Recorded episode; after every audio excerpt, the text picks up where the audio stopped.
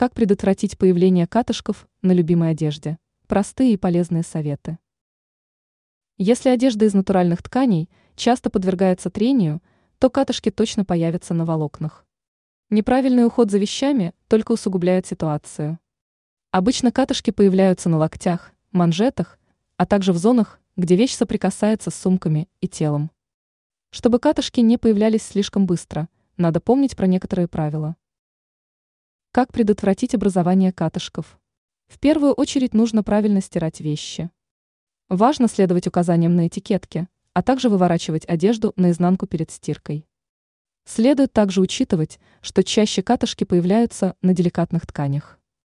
А это значит, что при стирке надо использовать особый режим и специальные средства, которые смягчают. Также не нужно замачивать вещи с катышками в горячей воде. Слишком высокие температуры могут деформировать ткань.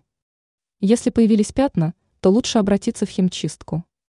Кроме этого, нужно осторожно обращаться с застежками-липучками и другими деталями, которые могут повредить волокна. Ранее мы рассказывали, как убрать катышки с одежды.